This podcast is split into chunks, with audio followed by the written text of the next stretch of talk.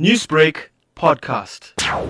This morning, the seven year old girl that was raped in the toilet cubicle at the Dros restaurant came to testify. She is currently testifying, but the judge ruled that she must testify in closed court over CCTV camera. So she is not sitting inside the court. She cannot see her rapist, Nicolas Ninow, and she's also testifying with a mediator. The media were also told to leave the courtroom, so we don't know what she is testifying, but she will be allowed in court after she's testified when her mother will take the stand. Now we understand that her mother will also testify through CCTV camera and that we will be able to listen to her testimony and what she testifies. So, Liela, you're outside the court. Can you tell us maybe are there supporters outside? Yes, there were there were quite a lot of media here today because initially yesterday the judge indicated that the media will be allowed inside court, but he changed his mind. There's also many supporters from the Men and Women Against Child Abuse and the Not in My Name movement and members of the ANC Women's League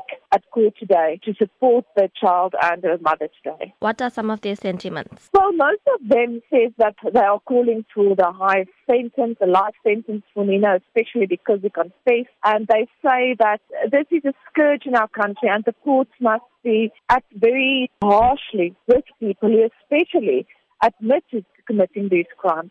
And they just want justice to be done for them, for the child and the mother.